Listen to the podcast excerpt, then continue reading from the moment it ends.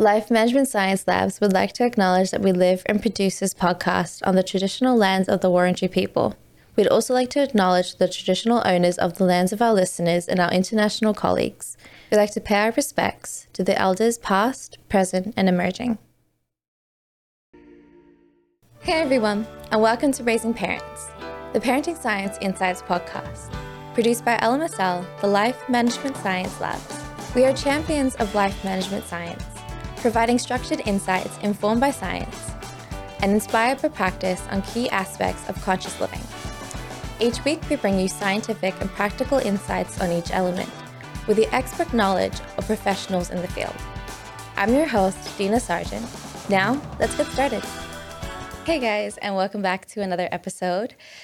So, we talk about birth and pregnancy quite often on the show, and there's so many different ways to go about pregnancy, so many different ways, so many birth journeys that we've talked about. Um, Violet Wigley uses techniques and tools to build a positive and powerful birth throughout the pregnancy and even after. So, I'd love to introduce her onto the show to talk about postpartum life and stories and the journey that sort of comes about especially after the pregnancy. So thank you so much, Violet, for coming onto the show. Oh, thank you so much for having me. It's exciting to be able to share some tools and some insights into birth and postpartum and, and life beyond, basically. so you did not always, we're not always a like person that goes through and helps people in, through birth and even afterwards. So, can you talk about a little bit more about what your job entails and even after how you got into it? Yeah, it's actually quite a big story. Uh, so I'll, I'll try to be brief. But um, I hadn't always been in this um, in this industry uh, in birth and postpartum. But um, I am a mum uh, now. Got a four year old daughter. Um, so before then, obviously, you can tell I'm, I'm English. So I come from England, but now I live in Melbourne. Um, I come actually from the design and construction industry, and um, I got very seriously sick, uh, seriously unwell, and my life kind of changed from that point because um, it just gave me a different perspective on life, just in general, and just how to manage my health. Um, and it was during my recovery, um, as just pure miracle, that I actually did get pregnant. Um, so I had all these fears and all these, I guess, outdated views, I guess, as well behind me uh, from what I'd been taught about birth and what I've been taught about what happens after birth. And I was just really um, not aware of half the things that I'm aware of now. Um, and that kind of set me on a journey, I guess. Um, I had my daughter in England, I had a home birth. And then within six weeks of giving birth to my daughter, my husband accepted a job in Australia. And we moved to Australia, selling our houses. Uh, we moved here literally within four months.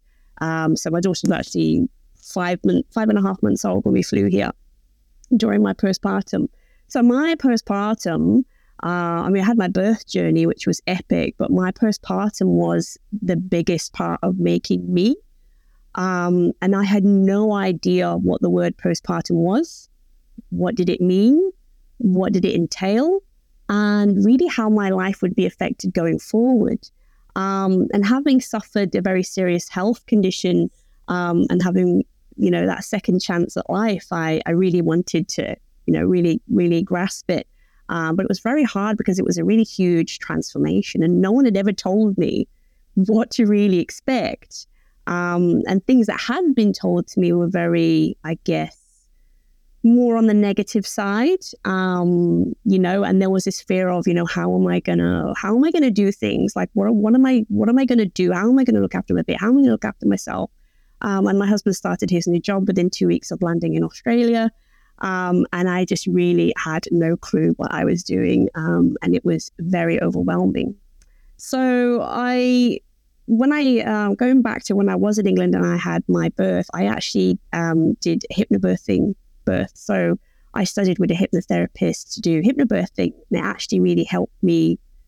I took some tools from that into my postpartum, and I thought, you know what? I want to. I had to leave my career back in England anyway with my illness, but I thought, you know, I'm going to actually go into childbirth because I feel really kind of like I want to find out more about healing for myself, but also be able to support others on this journey. So I did hypnobirthing uh, within six months of arriving in Australia, and Um, and then once my daughter had gone to childcare and to, into kinder, I went into postpartum. Um, and it was diving into postpartum and really understanding what it was about for me before sharing it with others that really um, gave me more of an idea about who I am and what motherhood, parenthood, and families is all about. Um, so it really has been and still is four years on a very healing journey. Um, and I think, the, I suppose, some ways we think, oh, postpartum is just like, you know, those first few weeks after you've given birth, but it also is going forward for the rest of your life. You know, what does your life look like after that? How do you, um, you know, connect to things, you know, your sense of self and, and all of those things that really make your daily life uh, fulfilling, but also uh, bringing your families together and expanding um, in new areas of your life that you didn't think was possible before. So um, I'm still on this journey. It'll probably be a forever journey for me because there's just so much to learn about life. Um, and just to, uh, I hope I'm not going on for too long by here, but um, postpartum, just defining that. Um, postpartum itself means after birth. But I never knew that. I thought postpartum was, I guess, a negative term for like issues. But actually, the word itself just means post means after, and partum refers to the mother after birth. Um, so very different. Well, not very different, but similar to postnatal. But postnatal refers to the baby after birth, and postpartum is simply means after birth. Um, so it'd be good to bring some power back to postpartum and, and postpartum experiences in general. So that's why where my passion is, uh, alongside other things that I do because I have two businesses. But um, I hope that gives you some insight into, um, you know, what I, why I'm here, why I'm doing what I do, and and also what I'm passionate about in in terms of life and and building, um, you know, a happy, healthy family and self. No, I think it's like I think we were saying earlier. It's something that we definitely don't hear a lot of the time, or when we hear it, it is a negative term, or it's put with a negative term. It's put with something that is. You talk about the mood swings and depression, and all these different things that we talk about, and that we always hear postpartum alongside it, and it's never a it's never two separate words when the, the, exact definition is what you're saying. It's after birth it's after a situation but we don't hear it like that and we take it negatively. And i've got a lot of friends who have gone through similar experiences of literally being scared of what life is like after a pregnancy.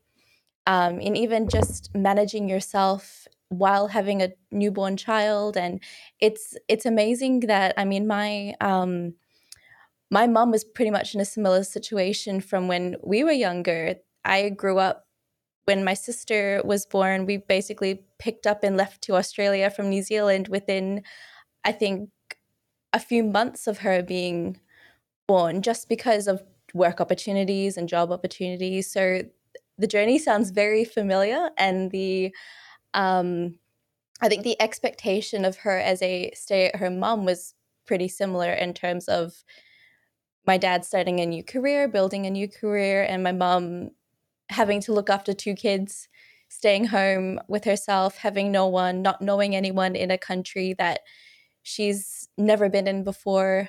Um, so there's a huge um, connection, I think, with what the story that you're describing and the journey throughout it. And I think you're right. It is such a long journey. It's a life journey. It's life lessons that take part.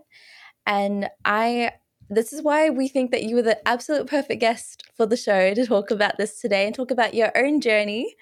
Um, you know, for this episode, we're talking about life postpartum and looking into the emotional buildup, the routine, the some misconceptions that do take part, and also the societal expectations that do come alongside after pregnancy that do come alongside from whether it's family members, friends, and just a whole lot of different points of view and experiences and comments and advice that all comes along with it that somehow always seems to come at the wrong at the worst time possible.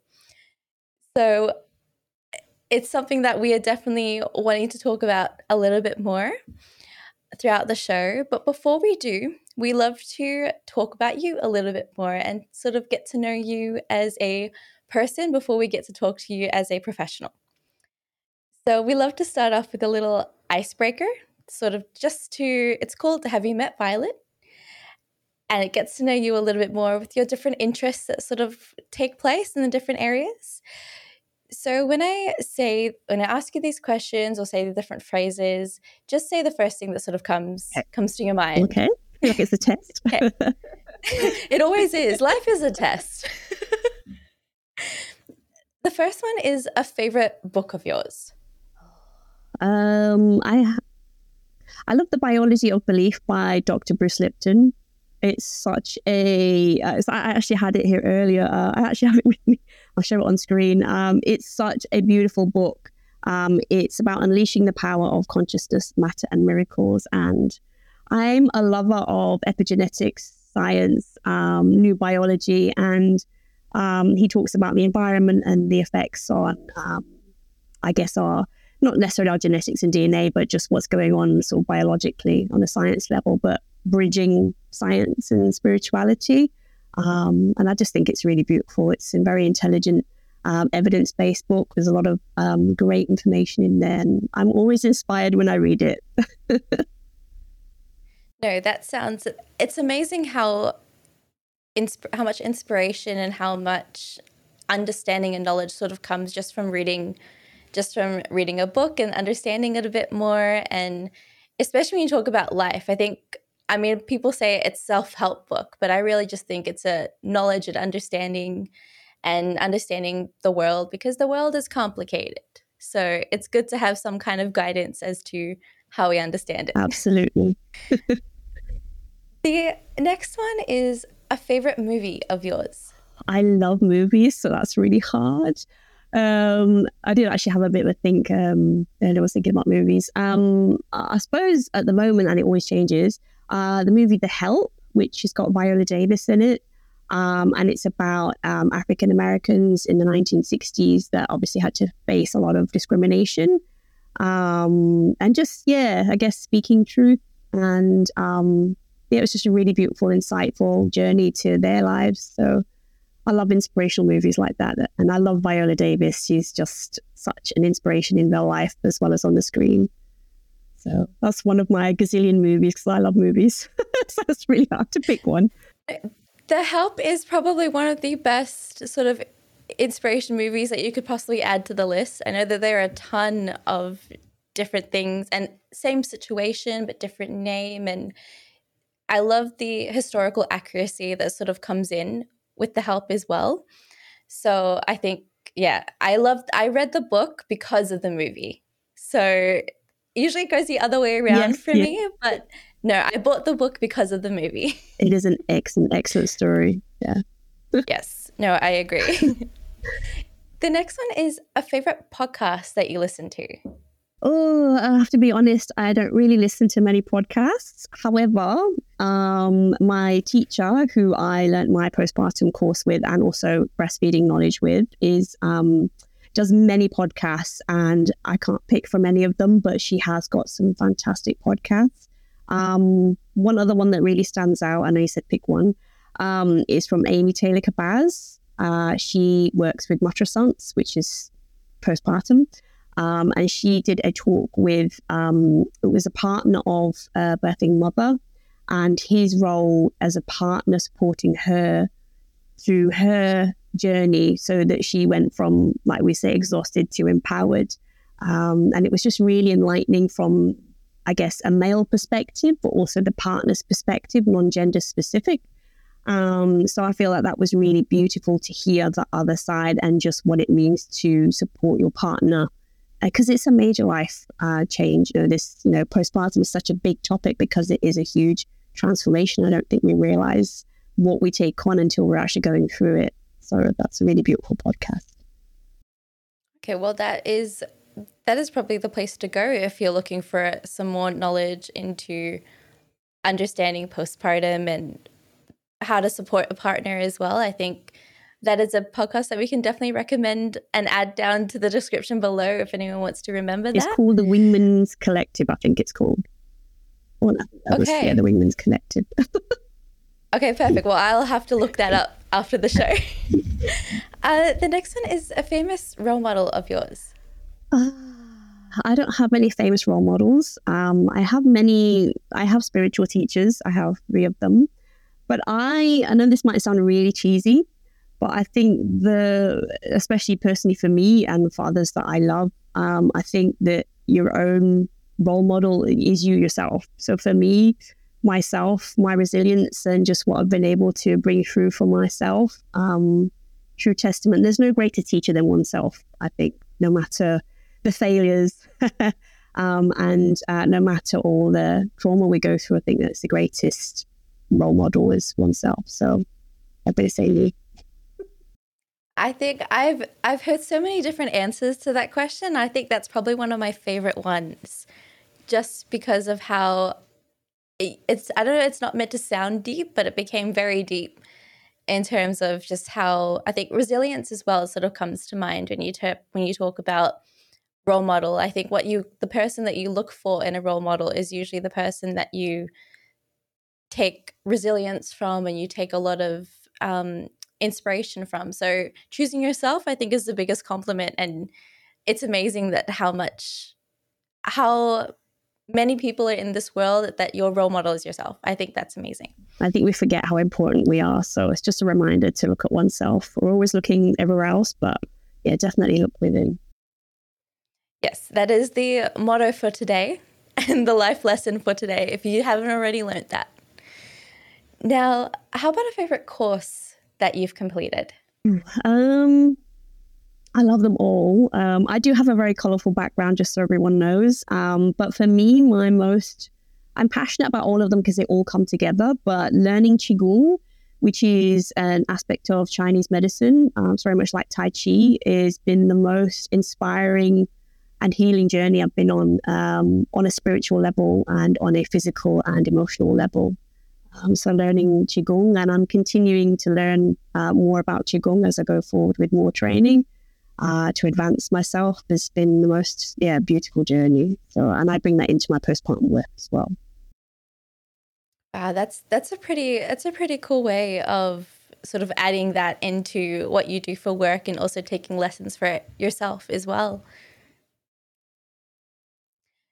So, we're talking about parenting and most importantly talking about the postpartum life and sort of the misconceptions that take place everyone has a very different definition as to how they see parenting it is definitely not a universal term it's definitely not a universal phrase or something that we see as one size fits all now what do you think parenting is and what do you think that it entails. Mm. I'm going to speak as a parent here. um, and I think now it's really hard to define parenting because, like you said, it's so personal to um, the couples or the families, the mother, the father. Um, um, and just, just so you know, when I'm talking about the mother, I don't necessarily always mean the biological birthing parent. I, I mean the person who takes a mother archetype that is doing the, the primary sort of nurturing. Um, I think it's, to me, it's a lifelong process and experience to which we're forever learning in unique ways just how to, I guess, nurture ourselves um, and also nurture our children. Um, and I think it's, I guess, in a way, learning about what our needs are, which also become our children's needs. So, beyond practical needs, um, our emotional needs, the spiritual needs. Um, I mean, it's a very um, important stage to which evolution takes place because every time we give birth to the next generation, there's a change in the pattern, there's a change in the belief system, there's a change in, I guess, culture and society. Um, I like to think, uh, even if it's a small percentage. And I guess there's no black and white answer to parenting. I think it's just something that will continue to evolve uh, through generations. And we also learn from our children. I mean, my daughter's going to be five, and I've learned so much about her the things that she sees, the things that she comments on, being in the moment. And adults get so caught up in, um, and it's easy to do, all of us do this, but it's easy to get caught up in the mundane, practical things that we forget about the other needs that we have as human beings. Um, and, uh, you know, it really does extend to other aspects that we didn't consider before. Um, and I guess that sense of wholeness.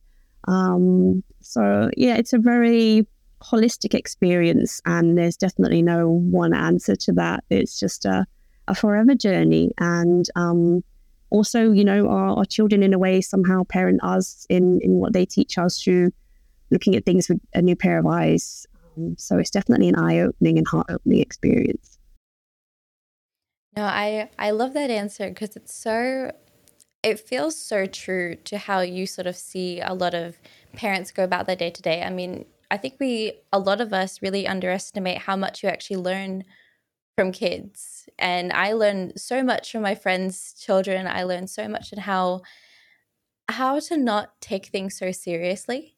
And I think that's the biggest thing that you could possibly see in a child when you see a child just take a little thing like for example falling over you know they don't you expect a child to cry after scraping a knee something they run up and they start running around again and falling again but somehow that's that feels like such a good metaphor for how to go about life and how to go through different situations and you're definitely right in terms of how much we learn from kids and i feel like we underestimate them to the highest degree. It's easily done though, because, you know, it's the one thing that I will say about parenting is there's, we, we have this idea as well, and just going on an outside view. Um, it's easy, especially when we are not parents, to view other parents and have, I guess, although we don't mean to, a judgment because of the conditioning that we're taught about the perfection element of doing things in a XYZ way until you then do it yourself. And you're like, well, that's not really working for me. And I guess in a way, it's trial and error. Um, and we do live in a culture where we have um, had imposed on us or indoctrinated in us ideals about what parenting should or shouldn't look like. And when we live by these rules, we have these, I guess, in a way, in a conflict, and that can create a lot of blocks within parenting for the individual, but also just for the family as a whole. And um, that's just something that, you know, really gets worked through. We're just exploring what works personally for the individual and for the family because we all have different ways of, of being and, and doing, you know, daily things or our beliefs about, you know, who we are and what we're doing, um, you know, beyond just sort of, you know, just the day to day things as well.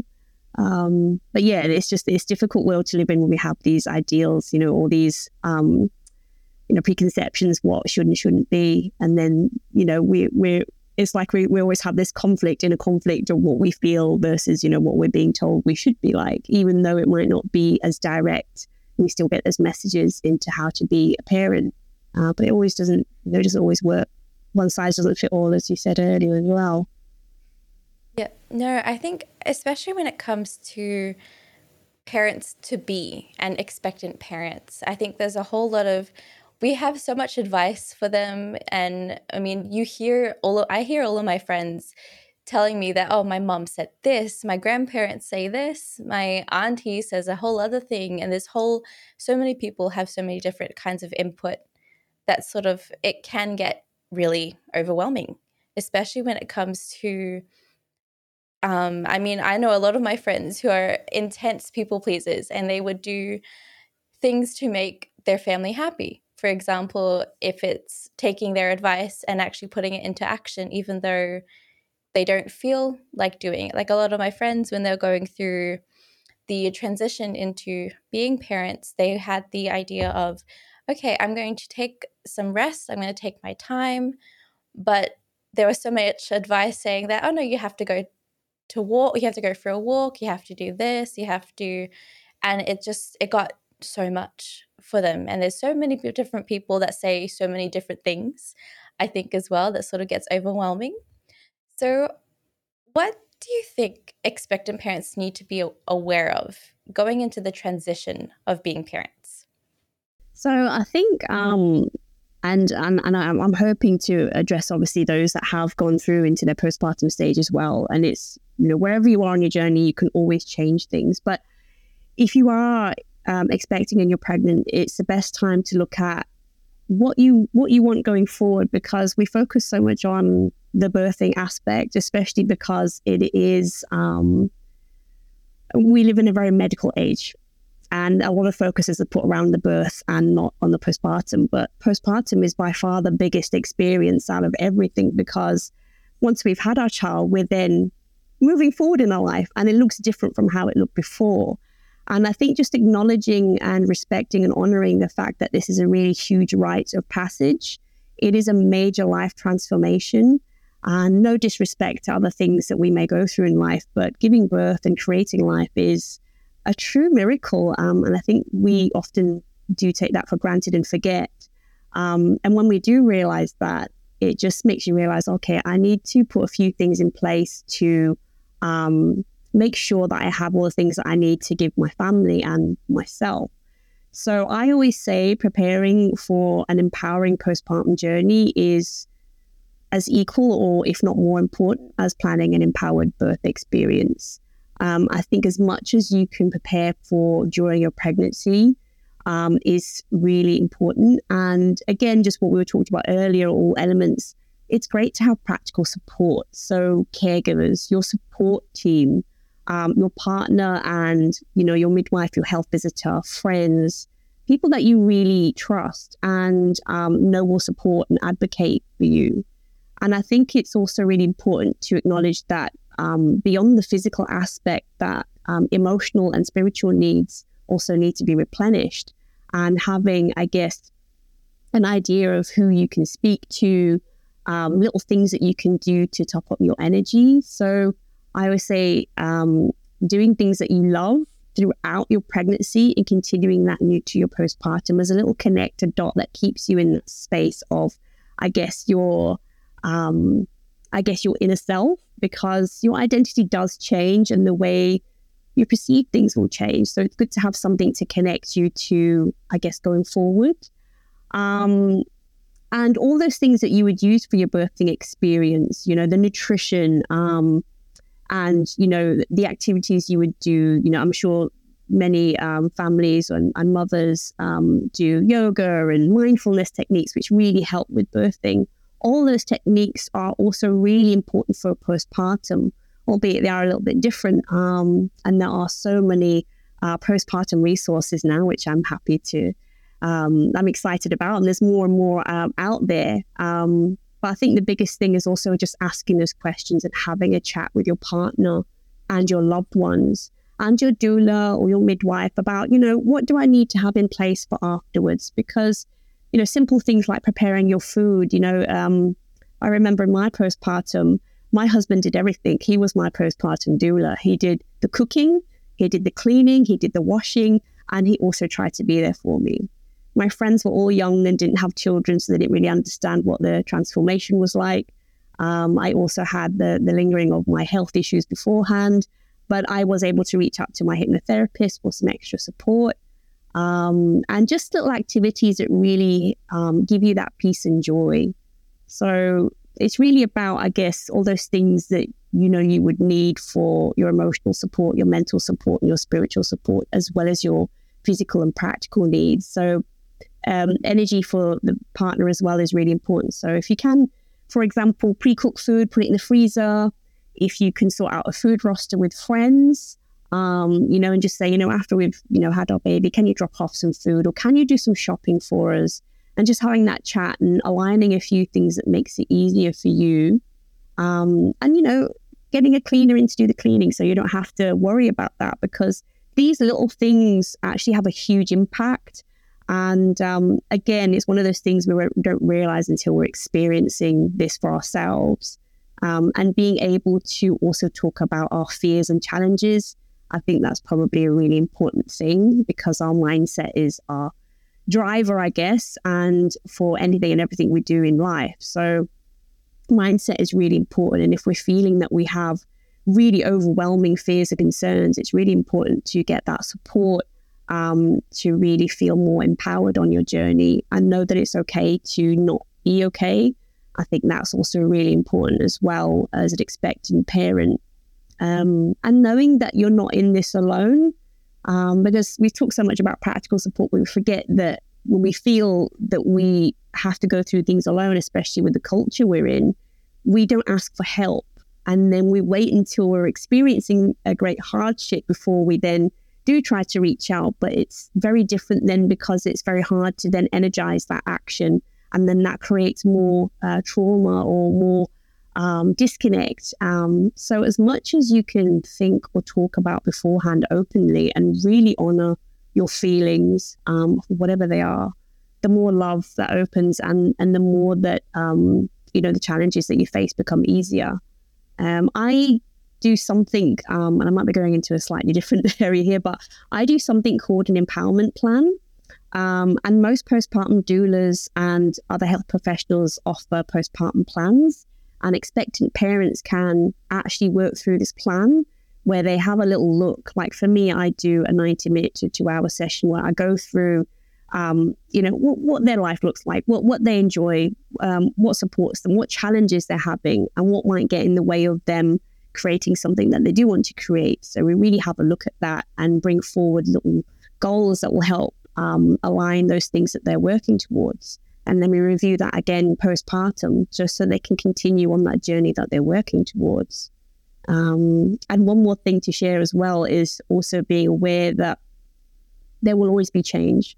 What we what we think and feel we want things sort of like before we have our baby or babies will be different from when we are postpartum because everything just feels, looks, and just all our senses are heightened during pregnancy and they're heightened during postpartum even for you know the father or the partner and the non-birthing parents. You know it really is um, a very sensitive and, and vulnerable time um, and a very courageous time. So it's just be mindful that everything that you are going through is really important. And i think just remembering to go within and um, you know uh, explore for yourself what your feelings are and what you what your personal needs are as well so it's just you know, it's a very um, it's a very huge topic, and there's probably loads more that I could share.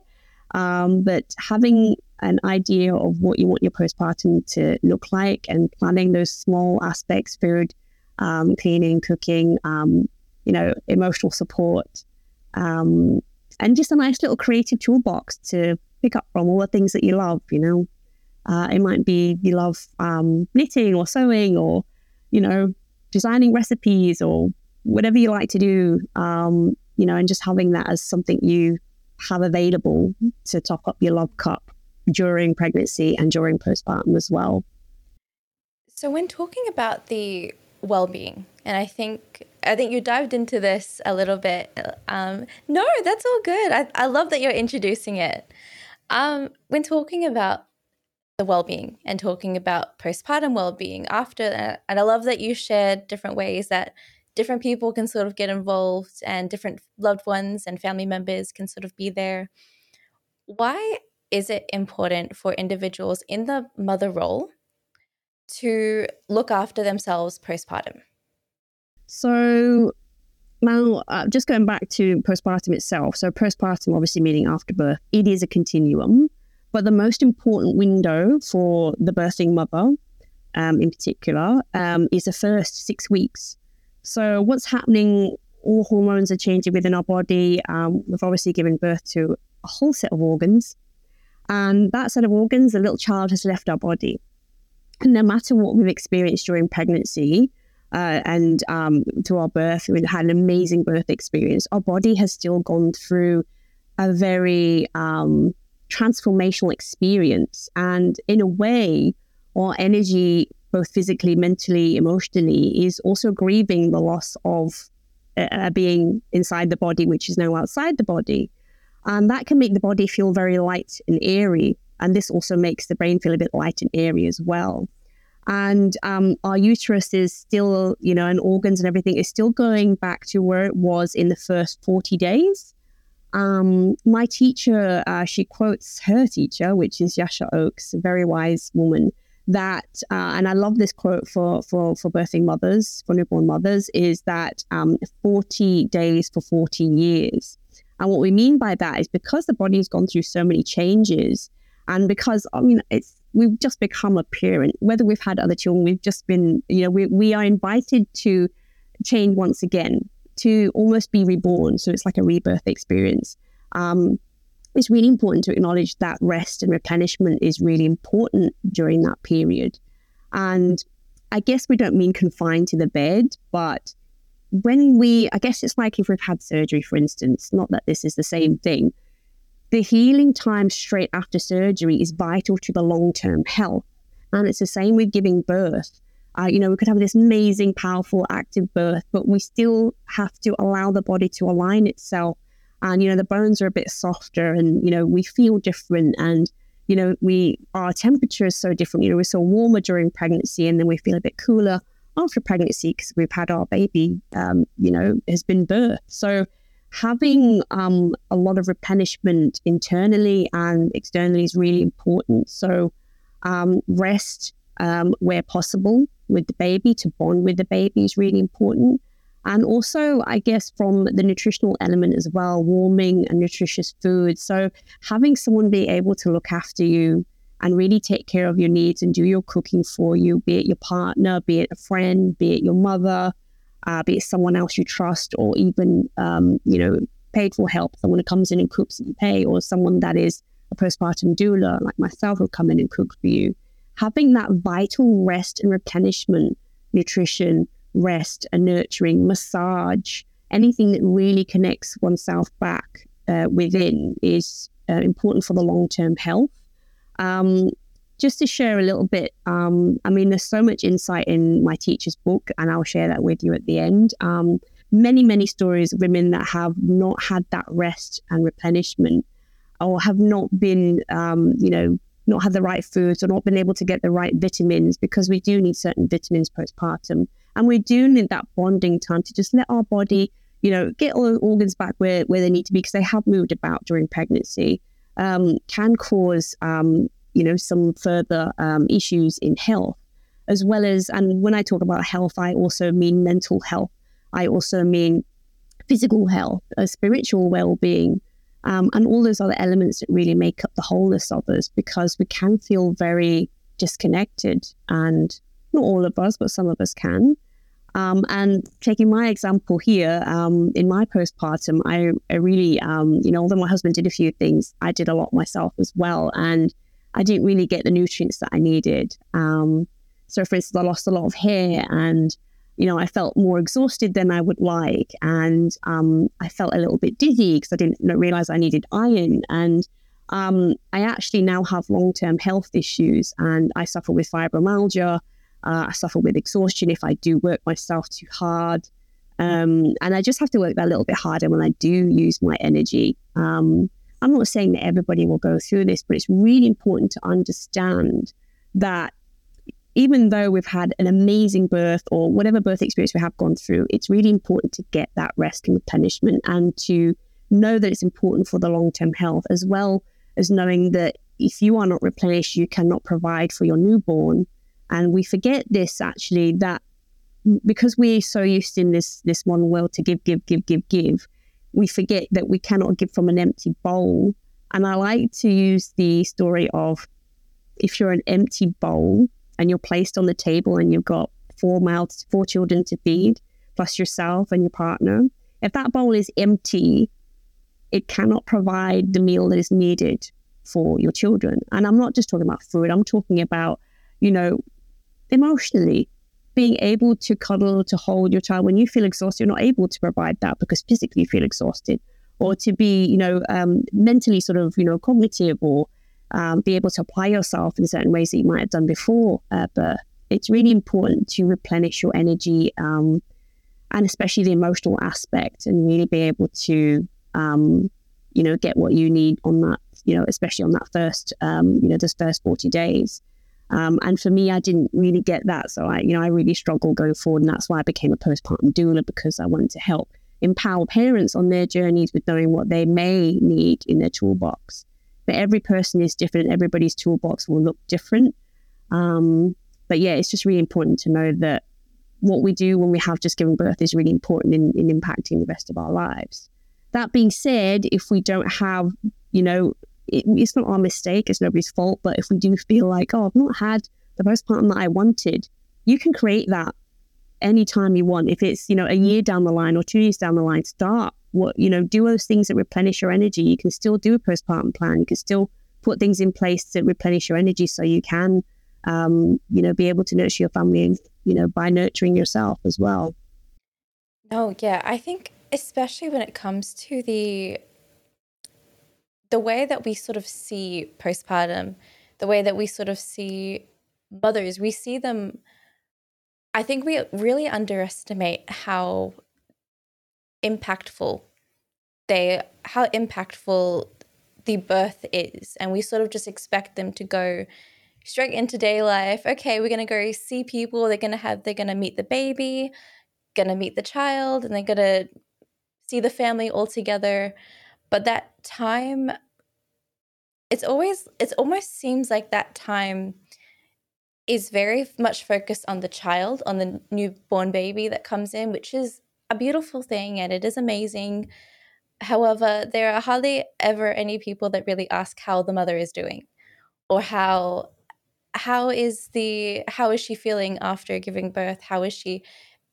I think especially the way that i have seen it in films and tv you sort of see okay it's time to focus on that newborn child. And the mother is pretty much forced into being a mother straight away with that with barely taking into account the fact that she is still recovering not just emotionally but physically. Like you're talking about the bones being soft and sort of like the whole last 9 months of the body being ready to give birth has just is just still trying to get back to normal is still trying to get back to her own mindset of being okay i am no longer pregnant. I am now entering that new area which is being a mother and being back to being a person. So i think we definitely have a lot of different misconceptions and different understandings as to how we expect a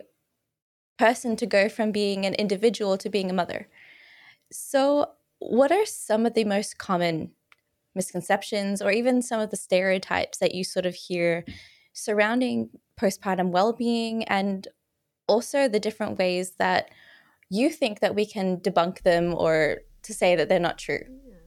Um there's uh, definitely a lot of myths and misconceptions about postpartum. Um I mean, I'm sure we all know that there's been many issues due to the patriarchy where women's health has been concerned. Um, I'm, I'm just going to mention one thing which I think is really important. And um, when I did my talk about this, I uh, my first talk about this, um, so many mothers were like, "Wow!" Um, and the first thing I'm going to talk about is is baby brain, and um, you know, women and hormones have always been like discriminated against in our in our history, and um, I guess in a way, um, even if it's done in a subtle way, it is a way of feeling like, you know, it's not important.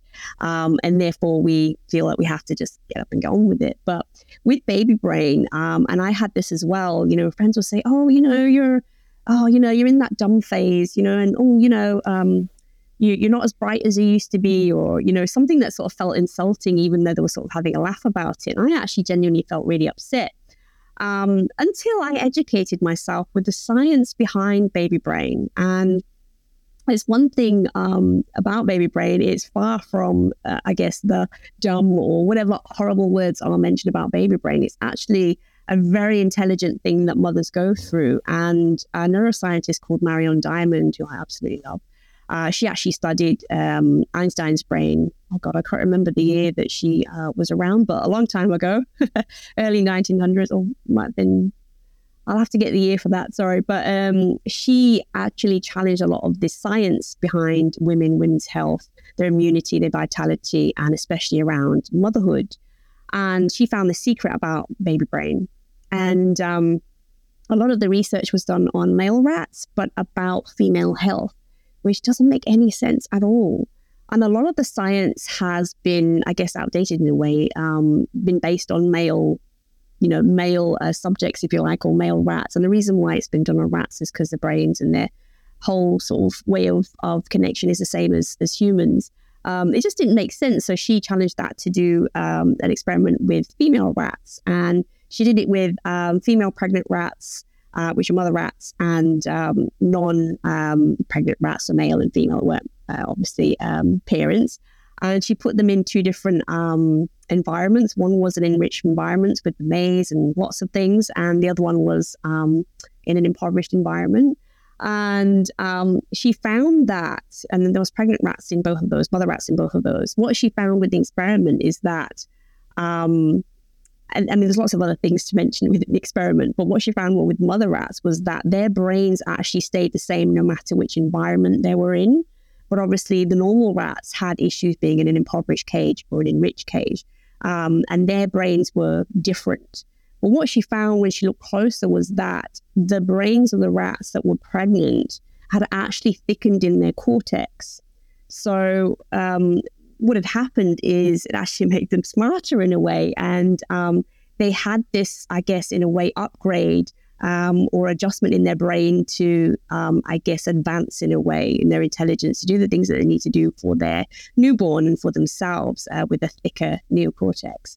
And um, this obviously is in connection to baby brain for women um, who have given birth, because what happens is, I guess, like computer software, we've actually had an upgrade. No matter you know what we've been through in our lives, um, we've had that thickening in the cortex, which then gives us this neuroplasticity. And I'm getting a bit sciencey here, which is to do with our learning. And when we have this learning, we have this, you know, ambition, this efficiency, this you know, drive to want to broaden our and expand our life to provide for our newborn. And that's in all aspects of, of I guess, existence, you know, the way that we, we live, um, you know, and mean what gives us meaning in life. And in a way, because we're adjusting to this new, this new software that's oper- you know, operating, it's upgraded, you know, like when you've downloaded a software on your computer, it's like, oh, I don't know where things go. Like, I'm trying to find how does this work? You know, it's the same thing so with baby brain, when we're sort of like mixing up our words, you know, like I used to tell my husband, can you put the the you know the Hoover in the oven? Um, and he said, oh, you know, you've got baby brain. The reason why is because we've gone through this upgrade and we have this almost, I guess, intelligence, this extra hypersensitive intelligence. Um, so it's just another way of, of explaining that I don't believe just because someone passed down and said, you know, baby brain is, you know, dumb or whatever. That's not really true. It's just something that someone said that we got led to believe um, because, you know, we believe so much of what we're told. Um, and especially from, you know, outdated science and things that, you know, hadn't really been um, researched enough. Um, and women's health has been, you know, really, um, it's had a really big gap in many areas in general. And obviously that comes down to birth and rebirth and postpartum in particular.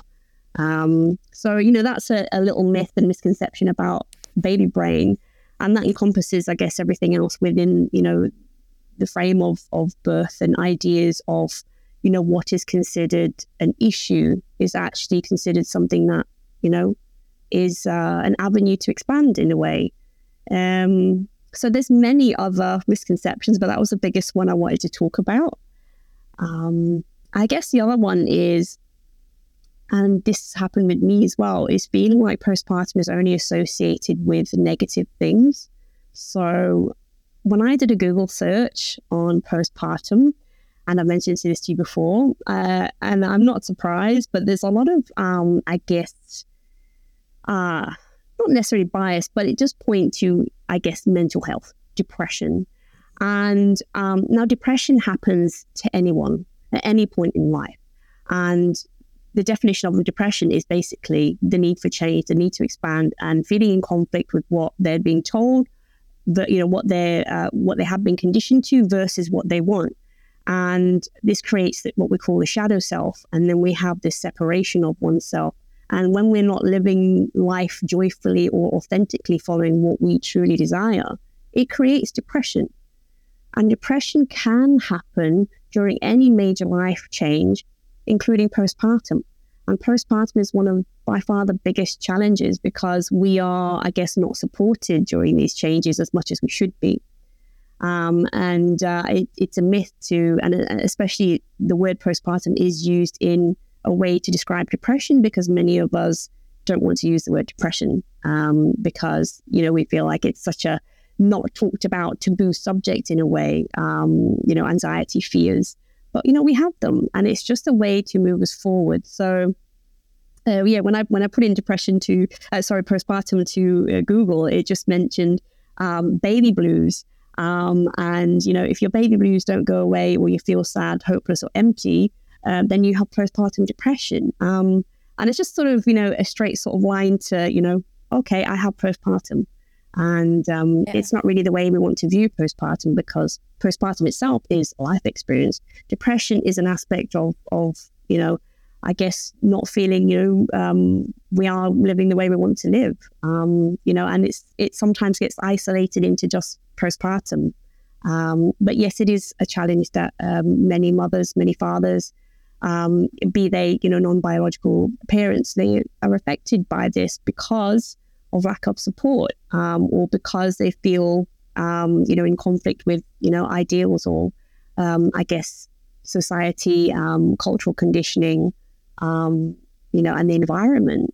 So um, there's many other myths and misconceptions. I could really have a whole other podcast on this.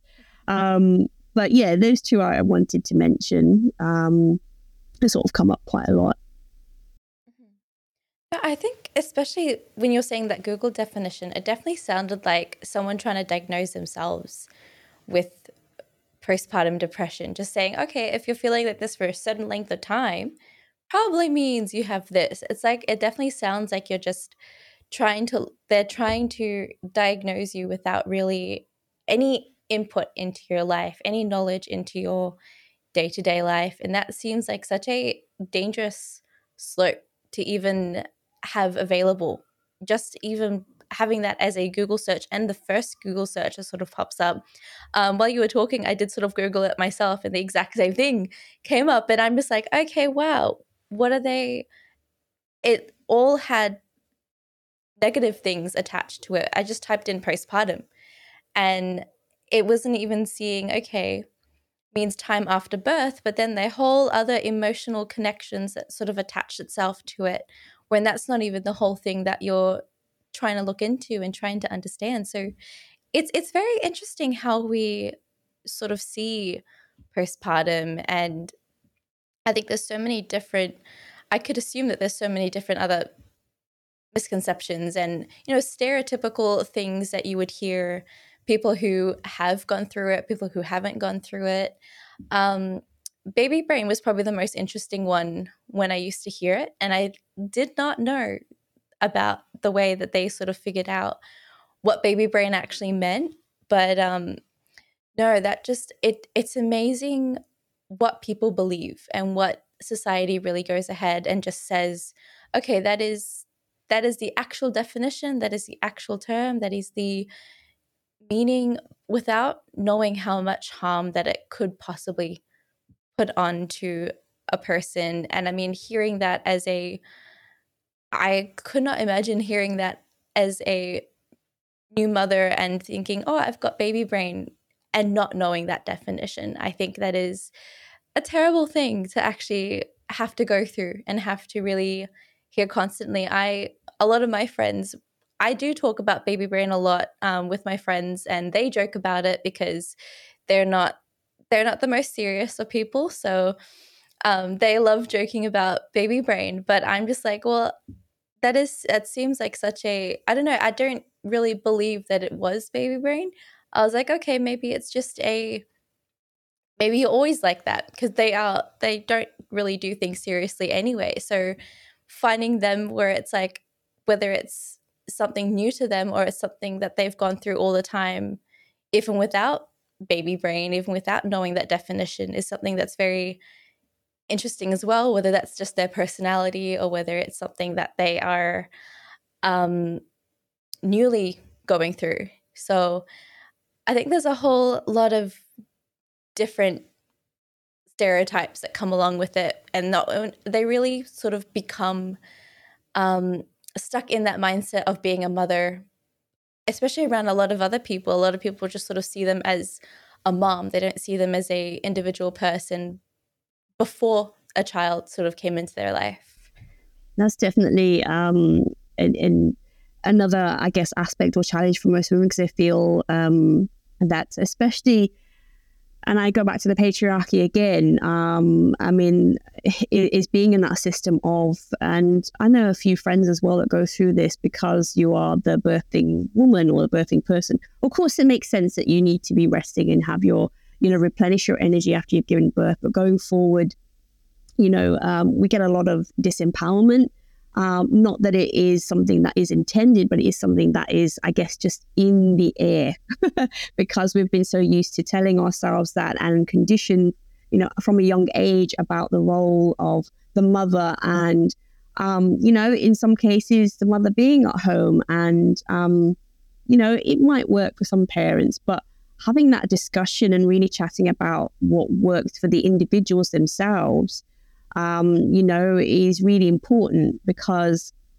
it shouldn't be a question of sacrifice and it shouldn't be a question of, oh, well, I've got baby brain or I've got this, so I can't. It's always sort of feeling that we are at a loss when actually we are at a gain, especially knowing the truth about baby brain. We have this ambition, we have this drive, we have this passion, we have all this knowledge we want to keep learning to expand ourselves even more. And this is why we can get depressed as well and feel under the weather and feel limited is because a lot of people, you know, albeit they want to support us, don't actually understand that this is a really empowering thing.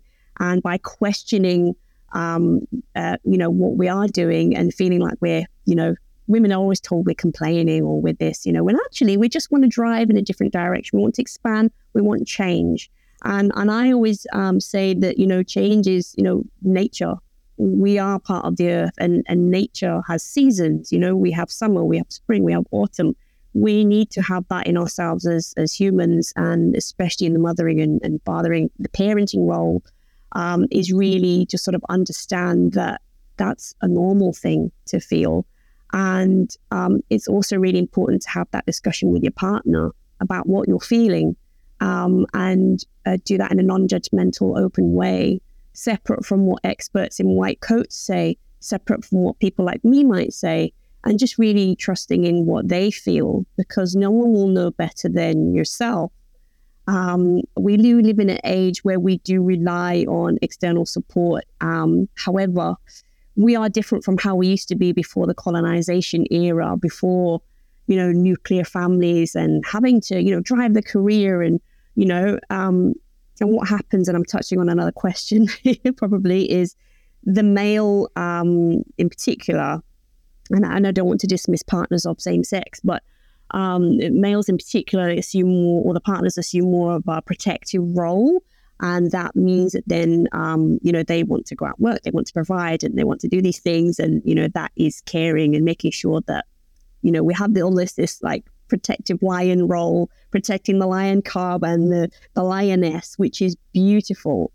Um, and there's a lot of hormones involved with that because men have hormones too. They work a little bit different from females, but it's just about adjusting to how that works for you. Because um, it's not always necessary that it's the partner or the male that goes out to work and provides. And the mom, you know, maybe needs to have a bit of time to to recover and to, you know, adjust to things as well, but also being able to swap those roles over and see, you know, it doesn't have to be that way going forward. Well, you know, and reviewing that at regular stages is really important. Um, and I know many friends that have, you know, feel conflicted by that themselves because it doesn't work for them, but yet they feel limited that they have to do that because that's what they've been told their whole lives. Um, having said that, my teacher, such a beautiful inspiration, Julia Jones, um, she has a house husband she is the weekend parent because she is the main provider. And that's what works for them.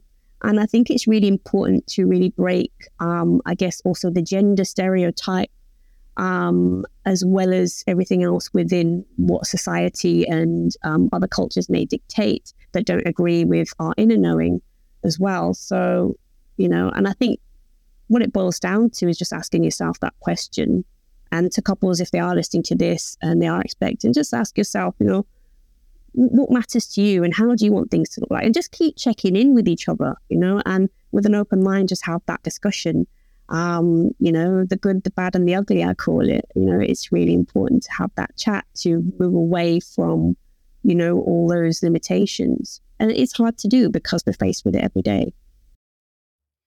No, I completely think that you're right. I think it's something that we I think the discussion is such a important part of sort of what's expected of both partners, whether they're okay, who's the one that's going to stay home? Are they both going to go back to work? And I think we sort of underestimate the opportunity to really learn from both sides, learn from both sides of the argument, learn from both sides of, and I think especially when it comes to cultural wise, you hear a lot of people say, okay, it's just expected that the um, mother stays at home and looks after the child and but there's so many different variations as to how the world goes about now in so many different ways. I know a lot of people who both of them work and they go send their child to i mean the child is old enough to sort of go to daycare and be looked after by someone else and have that connection and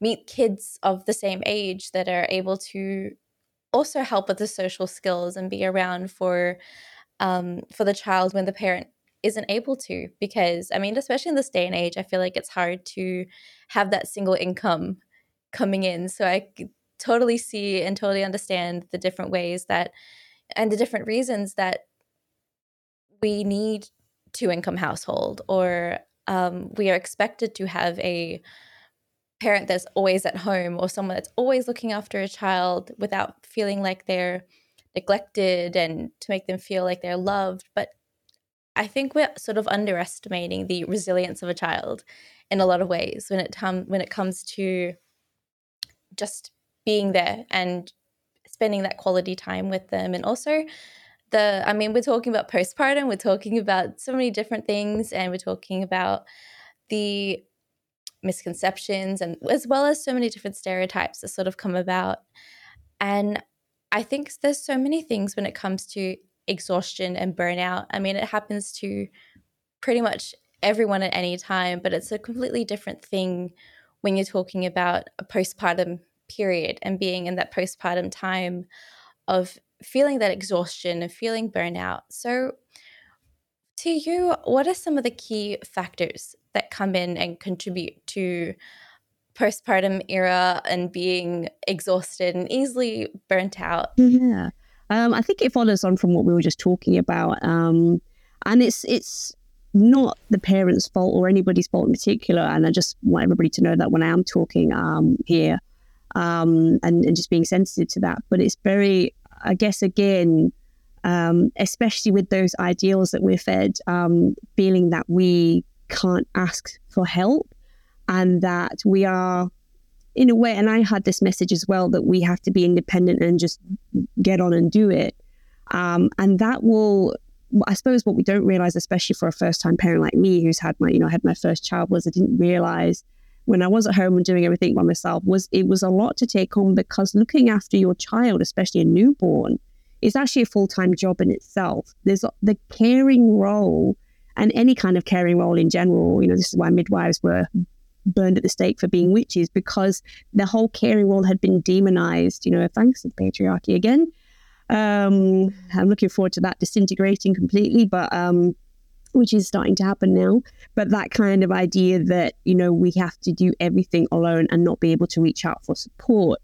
Um, and that can lead can be a major factor in in burnout and depletion because we are also trying to look after ourselves and you know, don't forget, we were also looking at you know we've we've um, had nine months of pregnancy, so when we're postpartum, it's not going to be we've had a birth where we're you know not that we do think this consciously.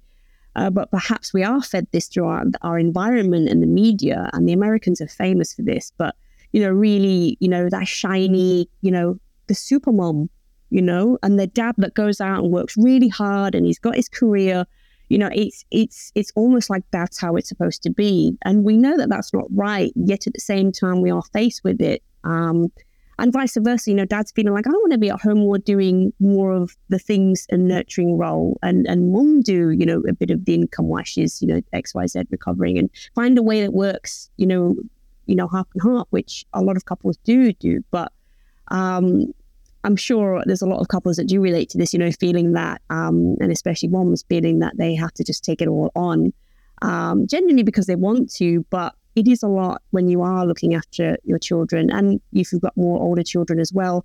And then trying to say, you know, do the cooking, fresh cooked food, do the shopping. You know, that takes energy, it takes time. And with children, it really is a lot.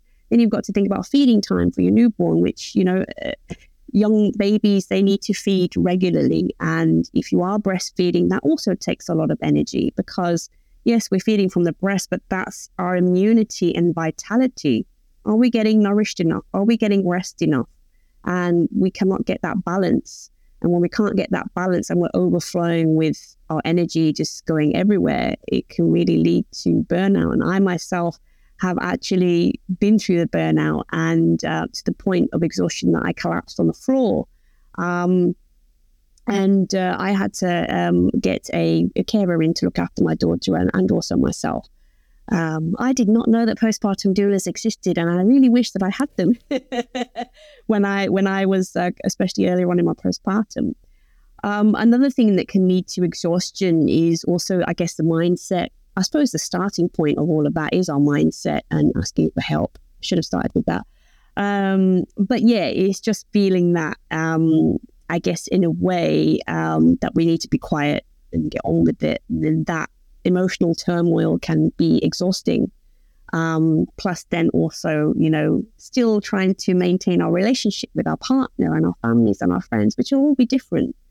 Um, and making time to um, also have, you know, that relationship connection is also another area where energy is, you know, can be depleted as well. Um, and it's just trying to balance all of that. Um, so yeah, it's really, I guess, that role of of doing a lot by yourself and taking on a lot by yourself. It's like doing, I guess, seven jobs in one. Um, and we don't realize how much, you know, because the the these types of roles have been devalued so much over time. We think, well, I should be able to breastfeed my child. I should be able to cook food. I should be able to clean the house and do the washing. I should be able to also work some moms work, you know, within six or seven weeks, they're back to work and they're doing, you know, part time work at the same time. It's a lot energetically. Um, so I think that realization has got a, a you know a, a big thing to do with it. Um, and again, you know, not having that discussion with a partner or a friend or a professional about you know what our challenges are and being able to change that is really important. Um, I think it's quite often in birth and in postpartum we feel we don't have an option and therefore we feel i guess limited so we've got no choice but to get on so um, that's really like a huge burnout from physical, spiritual, emotional, and mental levels. Yeah, there seems like a whole lot of um, expectation that sort of comes about when it comes to. I mean, you talk about a mother needing to balance every single part of her old life, what seems to be like her old life before a child came in, and also try to find her balance in her new life and her new role that she's sort of needing to partake in. And I mean, I think, especially when it comes to keeping the relationships of people around you, it seems, I mean, it seems like an impossible thing on the daily anyway. Just coming out of a pregnancy or just postpartum, there seems like the huge need to for everyone to always want to be around you and for everyone to always okay you have to make time to see this person and all the kind of expectations that you're still going to be the same person after pregnancy. For example, if you're a huge social person before pregnancy and suddenly you sort of deplete that in terms of what you can take and what you can handle, that seems to be like, okay, so you're not the same person again. You're so different. You're not how you used to be without really realizing that there's a whole different change that sort of comes about. And when we talk about societal expectations and friend expectations and the amount of pressure that goes on, what are some of the strategies that can be employed to even navigate and overcome these different struggles that sort of come about? Um, so I always say it's like creating your own personal meal plan. So um, boundaries and everything that you love to do will be really personal to you. And the bottom most important line I'm going to talk about is peace and joy. What brings you peace and joy? And if you can ask yourself that one question and just sit with it, you know, it might be a couple of days, you know, just sit with it, you'll start to then feel into what you want things to be, change, or look like. And, you know, it's not easy to communicate to our partners. It's not easy to ask for help. It's not easy to, you know, pick up the phone and call, you know, beyond blue if you're having, you know, those thoughts that sometimes we do have. And I've been there. I've had those dark thoughts because I've been at my wits' end feeling so alone. But once I've tapped into that breath and connecting to myself, it's a great strategy to just align. And um, I'm a great believer in self healing ability. Um, and there's many other tools within mindfulness that you can use. Um, and there's there's so much out there. And if you are um, looking into podcasts, I highly recommend you look at Julia Jones's podcasts. Um, and I also offer a lot within my own postpartum empowerment care and empowerment plans. Um, I guess it's really about um, you know just just really finding what works for you and every week, every day, every minute will be completely different from the next. And the things that you may want or thought you wanted will change. And that's okay because this is a really learning journey. So just, I guess it's not really a strategy in a way, but just, I guess, acknowledgement that it's okay to not be okay and it's okay to be confused by everything because you're just finding your way. Um, another really important thing to put in place is, and I don't know if I mentioned this before, but your support team, but your your village and your support village is really important. Um, and when I talk to birthing clients, I always talk about if you're running a marathon, you're not going to get up and just run that marathon tomorrow. You're going to take your time every day with your nutrition. You're going to have your support team, people who are going to egg you on when you feel like, oh my God, I can't do this. I can't do this. People are like, hey, you're nearly there. Get, yeah, you're doing it. You're doing it. Um, and you need people that are going to, um, you know, just support you and advocate for you and listen to you and support you as you're running that marathon. I know it's a different thing, but you know that's really how we want to view our approach to birth and to um, you know postpartum is you know we, we, we're spending time on ourselves to be able to do these things and whatever we can empower ourselves with in our preparation just makes it all the more um, you know of an experience that we we desire and it's okay if it isn't always like that. We can just add that in as soon as we're aware of it, add that in. Um, so we want our support team, we want the right mindset um, and really exploring our feelings.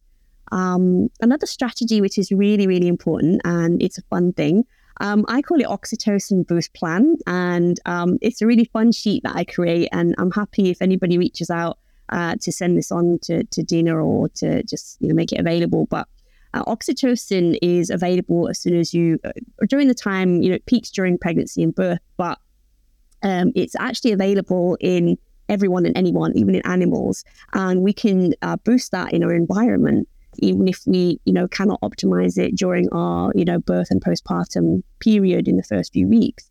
Um, and boosting our oxytocin, I do this with my family as well, is anything that you love to do. So, um, like for example, um, you know, yoga or dancing um, or, um, you know, art drawing or listening to, you know, podcasts or anything that you love to do, warm baths, um, you know, um, smelling salts, whatever you love to do, whatever book you like to read, um, whatever activity you like to immerse yourself in.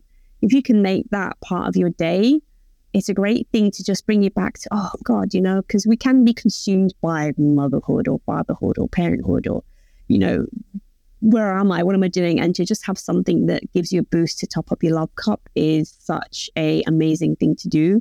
Um, even if it's five minutes, um, boost your oxytocin. And oxytocin actually affects just connecting to the baby brain, that neuroplasticity and that loving as well, all of that sort of energy and in being creative in other aspects of our daily life.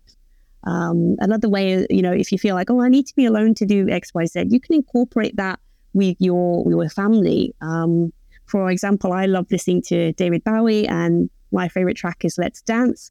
And um, I used to burp my baby, you know, just sort of dancing to that song. So I thought, well, I'm on my own, but I can just dance with her at the same time, you know. And then I'm doing what I love, but she's also enjoying it because when we do what we love, because our children are so connected to us, be it with a partner or the birthing mother, um, they can feel that because don't forget they're made from our you know biology so they are connected to our feelings and if we're feeling boosted they feel boosted and oxytocin is infectious So just like laughter is, you know, we feel that and it's very energizing. Uh, one more thing I just want to say is also acknowledging that it's okay to make mistakes, just going back to that point I made before as well, um, because it's such a transformational journey. Uh, we are taught that we have this perfection and it must be, you know, we've got to do this or, and our own judgment, our own rules can also limit us. But just knowing that making mistakes is what makes us wiser and being able to make those mistakes just brings more wisdom to us. I mean, we wouldn't know what works for us unless we try it. And if it works, great. If it doesn't work, it doesn't work. Um, and that goes beyond what professionals may say to you that you may take on board, uh, what you know other people may say to you. It's really about finding what works for you, and that is a journey that takes time. Change is gradual; it doesn't happen instantly. So those are the few things. There's many more, um, but those are the main things. Um, just and just having that chat with your with your loved ones, especially your partner, and just acknowledging that you're in this together. I know that the birthing parent may feel, well, I'm I'm I'm nurturing this baby, they're inside my belly, and I've given birth and I'm breastfeeding, but the other parent has also created a life with you, and it's it's an equal, um, it's an equal, um, you know, role, equal connection, and it's really important to know that you are in this together and, and be working together and what works for you. Um, so yeah, that kind of rounds out some strategies, but there there's so many more. No, this sounds like that sounds like an amazing sort of introduction into the different strategies that I mean, not only you offer, but different ways that they can sort of go through it themselves. And I mean, I love the idea of dance therapy and just sort of dancing along and um, I dance in my kitchen a lot of the time, just sort of release that little bit of stress that felt throughout the day. And um, sometimes I blast my music a little bit too loud, and there are other people living in the house as well. But uh, no, there is that little moment when I think everyone in my household knows that I am stressed or like sort of debriefing myself on the day, and that is something that I I have always enjoyed doing. So I can definitely see how that that would help so many different ways. Um, and I love that that is being used as a actual way of sort of releasing that level of stress that sort of comes about. Now, speaking of strategies, we're going to go and dive straight into the different practices and habits that you would recommend for a lot of people what are some of the practices that you can recommend to parents in order to enhance their well-being after postpartum period? Um, I'm going to address challenges here because challenges we face daily anyway, just in everyday life, with or without having children. Um, and there's a, one thing that I like to do, and I think it's really important to do, and it's not easy, but um, I always advise taking five minutes out and doing a bit of, I, I call it a bit of a challenge sheet. Um, but it, I guess in a way, it's an, it's just having a look at your intention and you can break it down into your day. So five minutes in the day to sit and just have a look at um, how you're feeling. Um, something that's come up as a challenge for you, you know, might not be, but if there is, just to write that down. And I, I always say journaling is quite a good tool because we can often feel overwhelmed with many thoughts. And postpartum, um, our brain, and for, for both parents, feels like we've emptied out a filing cabinet. It's all over the floor. And what's happening is we're reorganizing that filing cabinet. And some stuff we're getting rid of, and some stuff we're keeping, new stuff we're bringing in. And it's really good to just have a little review. How am I feeling? There's something coming up as a challenge for me. And it doesn't have to be anything big. It could be as small as, oh, you know, I'd like to have five minutes to have a cup of tea in the garden today. How am I going to do that? You know, and just have a look at what might get in your way. And also having a look at what you can do as a small step to do that. I know it sounds like a, a sort of, you know, trivial example, but actually for me, having a cup of tea in the garden was something I really wanted to do in my early postpartum. I felt like I was so chained to where I was in the bedroom and breastfeeding my baby that I couldn't do that because my husband was busy doing other things.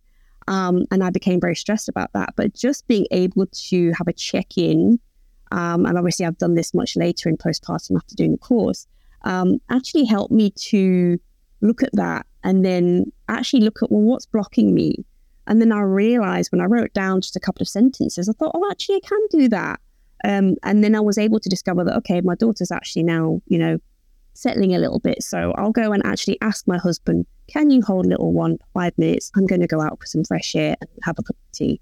Obviously, I stretched out for 10 or 15 minutes, but that, uh, you know, so little things like that, just having a check in is a really important thing to do. And it's not easy because I've had some of my couples do that and they're like, oh my God, it's really hard. I put it off for like a whole week.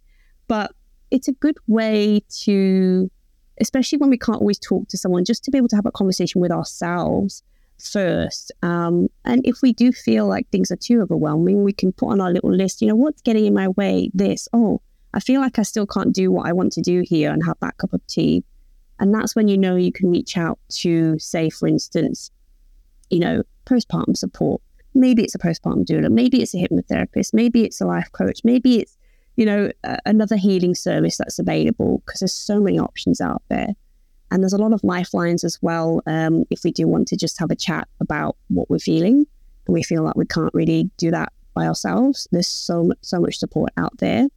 So that five minutes is really important. And I always say create a little sacred space. So if you can create a little, you know, if you like candles or if you like fairy lights or if you like, you know, a little outdoor space, just have a little space you can go to that where you can sort of be. And that's your little sort of, you know, your little go to, your little little space where you can just reconnect for a moment.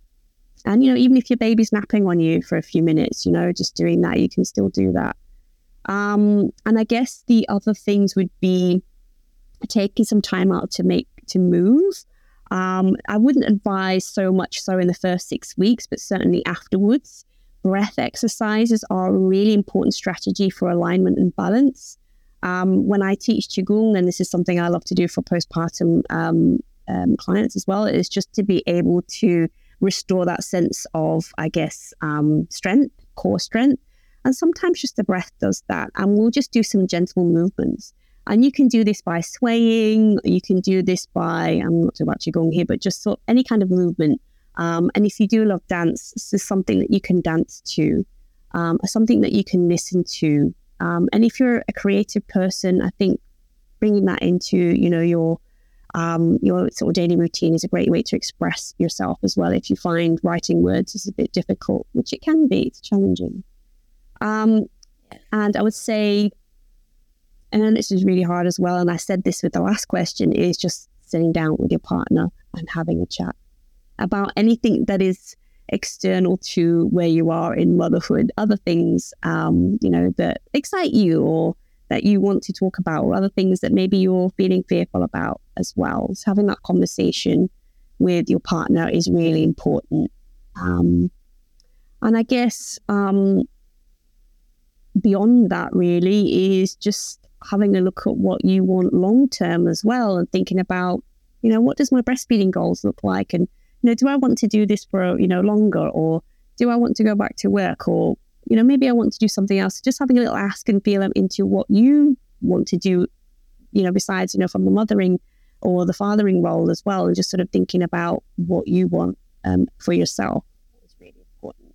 So I guess they're not kind of, I'm approaching this in a different way because we have ways of doing things very masculine in this world. And by masculine, I don't mean men, I mean more of action we must do arbitrary tables. It's got to be this, this, and this. There's just no kind of answer. It's not black and white.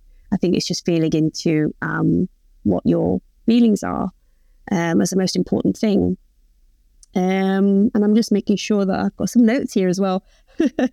yeah, creating some healthy boundaries. And I think also what's really important to consider is emotional digestion as well. Quite often we feel, um, you know, depleted and we struggle in general when our stomach is not well fed. Um, in Chinese medicine, which I'm very close to, especially as I do a bit of acupressure and qigong, is the stomach and the spleen is like the, I guess, the main brain of the body. And 95% of our transmitters of communication is in our gut. And when our gut is not uh, warm, comfortable, well fed, um, and having the right nutrients, we're unable to actually process and deal with daily things, long term things, issues, and anything else we, we may want to change in our lives, you know, positive, beautiful, empowering things. Um, and having good, nutritious, especially in the early days, soft food in the first six weeks, it makes it easy to digest. Is really important. And just how we view ourselves when we have given birth, we are actually, um, and my teacher uses the, the, the term newborn mothers.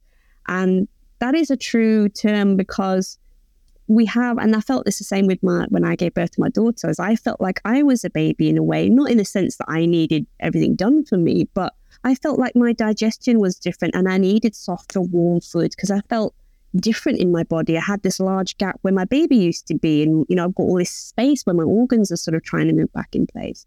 So um, there is a really great book um, that my teacher wrote called um, Nourishing Newborn Mothers. And within that, it's got a lot of recipes for, I guess, our emotions as well, uh, milk boosting for breastfeeding, and all those other things that are to do with digestion. Because when we're having nourishing, warming, soft foods that are easy to digest, we're able to just get back into flow and just sort of align a bit more into, you know, feel into where we are. So I guess the first calling point is is food in a way as well, um, and food that is cooked for you, not by you. So I always say when I give these recipe books out, make sure you're not cooking this because you should be resting and you should be recovering, and um, you know someone else should be doing that, not giving you that nourishment so that you're mm-hmm. replenished to, you know, provide for your newborn as well. Yeah, I think there are so many good practices that um that you're suggesting, so many different ways that we can sort of implement these in into our daily life, especially when it comes to the the connection that you have between you and a partner, you and your partner, you and other people around you. And I mean, I love the idea of being cooked for. I think that is that is such a it's a love language that I think can be put into place all the time and put into action. And um, yeah, I definitely love the idea of just having that connection remain between you and the people you love and also taking that time for yourself and i think we sort of underestimate the importance of self-care and looking after yourself after this after this huge journey that you've just sort of gone through throughout the past 9 months throughout the past time that you've gone through pregnancy there's a whole other different way of sort of going through it and understanding. And I love the idea of a newborn mother, newborn, um, just sort of outlook into how you now would see yourself and how you now would sort of set different views in life and different outlooks that you've sort of taken in and just see yourself having. So now we're going to go into the open mic and it gives you a chance to talk about something that you are passionate about, something that you want to share with the audience. So, in the last minute or so, I would love to give you the floor and uh, just talk to the audience directly. Thank you so much. Um, so, beyond postpartum, which is such a huge topic, um, I um, I'm really passionate about art. Um, art has been my has been my own personal love language and my healing journey. Um, and I always say art is a I mean, we always think we have to be creative to be artistic, but you know, I think it's something that is an expression of self, and no matter what it looks like, it's beautiful in what it is. Um, so for me, I'm really passionate about art because it's helped me heal through my life journey, um, in particular through my health issues, and it's just provided me, I guess, with an avenue to understanding myself more um, and I love recommending it to those that I do work with as a way to, I guess, express and just to connect deeper into the heart. Um, I think so often we are in our minds so much. We're in a very cognitive world that likes definite answers, concrete, black and white, but the world just isn't like that. It's such a rainbow. And a rainbow of feelings, ideas, options, and you know variety. And I think it's really important to explore that. And I love exploring that through material and textures, colors, paints. And um, my daughter is the same. Um, I am actually also a healer, and um, when I do my channeled healing work, I sometimes channel artwork. Um, and I can't even remember painting because I'm tranced out doing it because I'm so absorbed in the flow of the brush. And when I have painted something, it's just, and I look back, I'm like, oh my God. And it's something that I've had in my mind somewhere that's actually out in front of me um, as a version of me, I guess, in a way. So um, I think it's really an important way to express feelings and to also find oneself. Um, it's a very beautiful journey. Um, and it's something that I feel strange if I don't paint. Um, I feel like it's something I have to do that keeps me going, keeps me flowing. And I feel that um, it's a great way to get that energy as well. I love doing it with music um, and just having a bit of a dance sometimes, depending what energy I'm in as well. Or sometimes I listen to relaxation music and just zone out. Um, and I'm really passionate about, you know, creative and artistic approaches in other areas of my life as well. Uh, my food, the way I present my food, or the things I do with my family, um, you know, and just incorporating that in, in other ways as well. So yeah, I, I think it's a beautiful thing that's not. Um, I was sad to learn that they're not doing as much art in schools, but um, I think it's really beautiful. I think also um, in a way undermined as well art is, but for me, I think it's such an empowering thing to do, um, and I find it very empowering when I can get my journey out on a canvas or on a piece of paper or on a box or whatever I'm painting on. So that's something I'm passionate about. No, I I love the idea of art and just sort of especially during um, lockdown that was a big art phase of mine where I constantly was getting canvases off of Spotlight and going um, if you don't know Spotlight is sort of like an art store and a craft store in Australia. But for people who don't know, I know there's so many people around the world that listen to this, so just in context. But I love going there or just ordering it online and having that little time where I'm outside on a sunny day and just sort of painting. Sometimes it's paintings that don't even make sense. Majority of the time it is because I cannot paint for the life of me. So it's No, exactly. So it's like little splotches. I get little old sponges and I'm just sort of like splotching it on. I'm throwing paint onto the canvas. So there's a whole lot of it, but it's it's cathartic. It's such a stress relief that we sort of underestimate. And it's amazing just how I mean there's a product at the end of it. There's something that to show for all the stress and all the relief that you're going through. It's sort of what the end result is. And I always saw it that way. Every time it none, none of it made sense. The whole idea of throwing throwing paint at a canvas and calling it art is something that didn't make sense to a lot of people, but it's not art, it's it's release. And that's what the that's what the canvas that's what I actually named one of the paintings that I made. It was just release. It was literally just me throwing paint at the wall and saying, "Look, I made a I made an art project, but it did not look like anything that you would see in art or what you define art as. I just called it a release because that's exactly what it was. And then it became such a big part of my life. And I love sort of going into and doing the the paint by number things a lot of the time because I'm always seeing them around and I just go ahead and buy a whole lot of them. And whenever I feel like I need to paint it's all there. It's all there in one place. It's comes with paint. I don't have to buy it myself. So it just it makes sense to sort of take that time and find different ways to to be creative and to be um to see the world in a different way and to see it in color i think is a big thing as well. Yeah. Thank you so much violet. I think i've had one of the great talks today and talking about i mean i didn't i i love knowing the definition of postpartum and talking about some of the misconceptions that i mean i think i already assumed a lot of them and i think a lot of my assumptions were correct in sort of how we see birthing mothers and how we see mothers to be but i love talking about it with you and just seeing your perspective on it if there are people who wanting to talk a little bit more about it or mention things that I haven't spoken about? Are there is there a way that they can get in contact? Absolutely. Um, I have a website. I have two websites. So I'm uh, naturalbirthmagic.com.au. Um, and I'm also goldenviolet333.com um, as well. But Natural Birth Magic is my sort of main space, but it's quite easy to find on social media as well. Oh, perfect. I will definitely have the link down um, in the description below on our YouTube channel um, when the episode comes out, and you can see you can see Violet's workshops as well that you hold, um, whether it's online and I think face to face. Absolutely, well. yeah.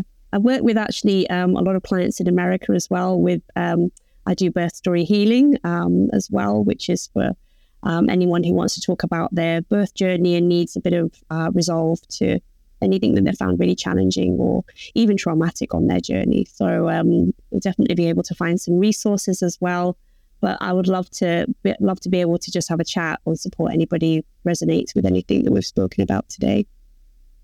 Well, that's perfect. So I'll definitely go and check out Violet's website and go get in contact with her if you want to reach out and talk about, even talk about hypnobirthing a little bit more. I know we didn't get a lot into that today, but definitely it's something to mention and definitely go and check out the website and see for yourself the kind of workshops that Violet holds. So, again, thank you so much for joining me today, Violet, and being on the show and taking time out of your day to come and join me. Thank you so much for having me. And it's just been such a pleasure. Thank you so much for this opportunity. You've been listening to Raising Parents, the Parenting Science Insights podcast, produced by the Parenting Science Labs, a division of LMSL, the Life Management Science Labs. More episodes are available from 10 life management perspectives and can be found by searching LMSL on Apple Podcasts, Google Podcasts, Spotify, and other podcasting apps available on your smartphone.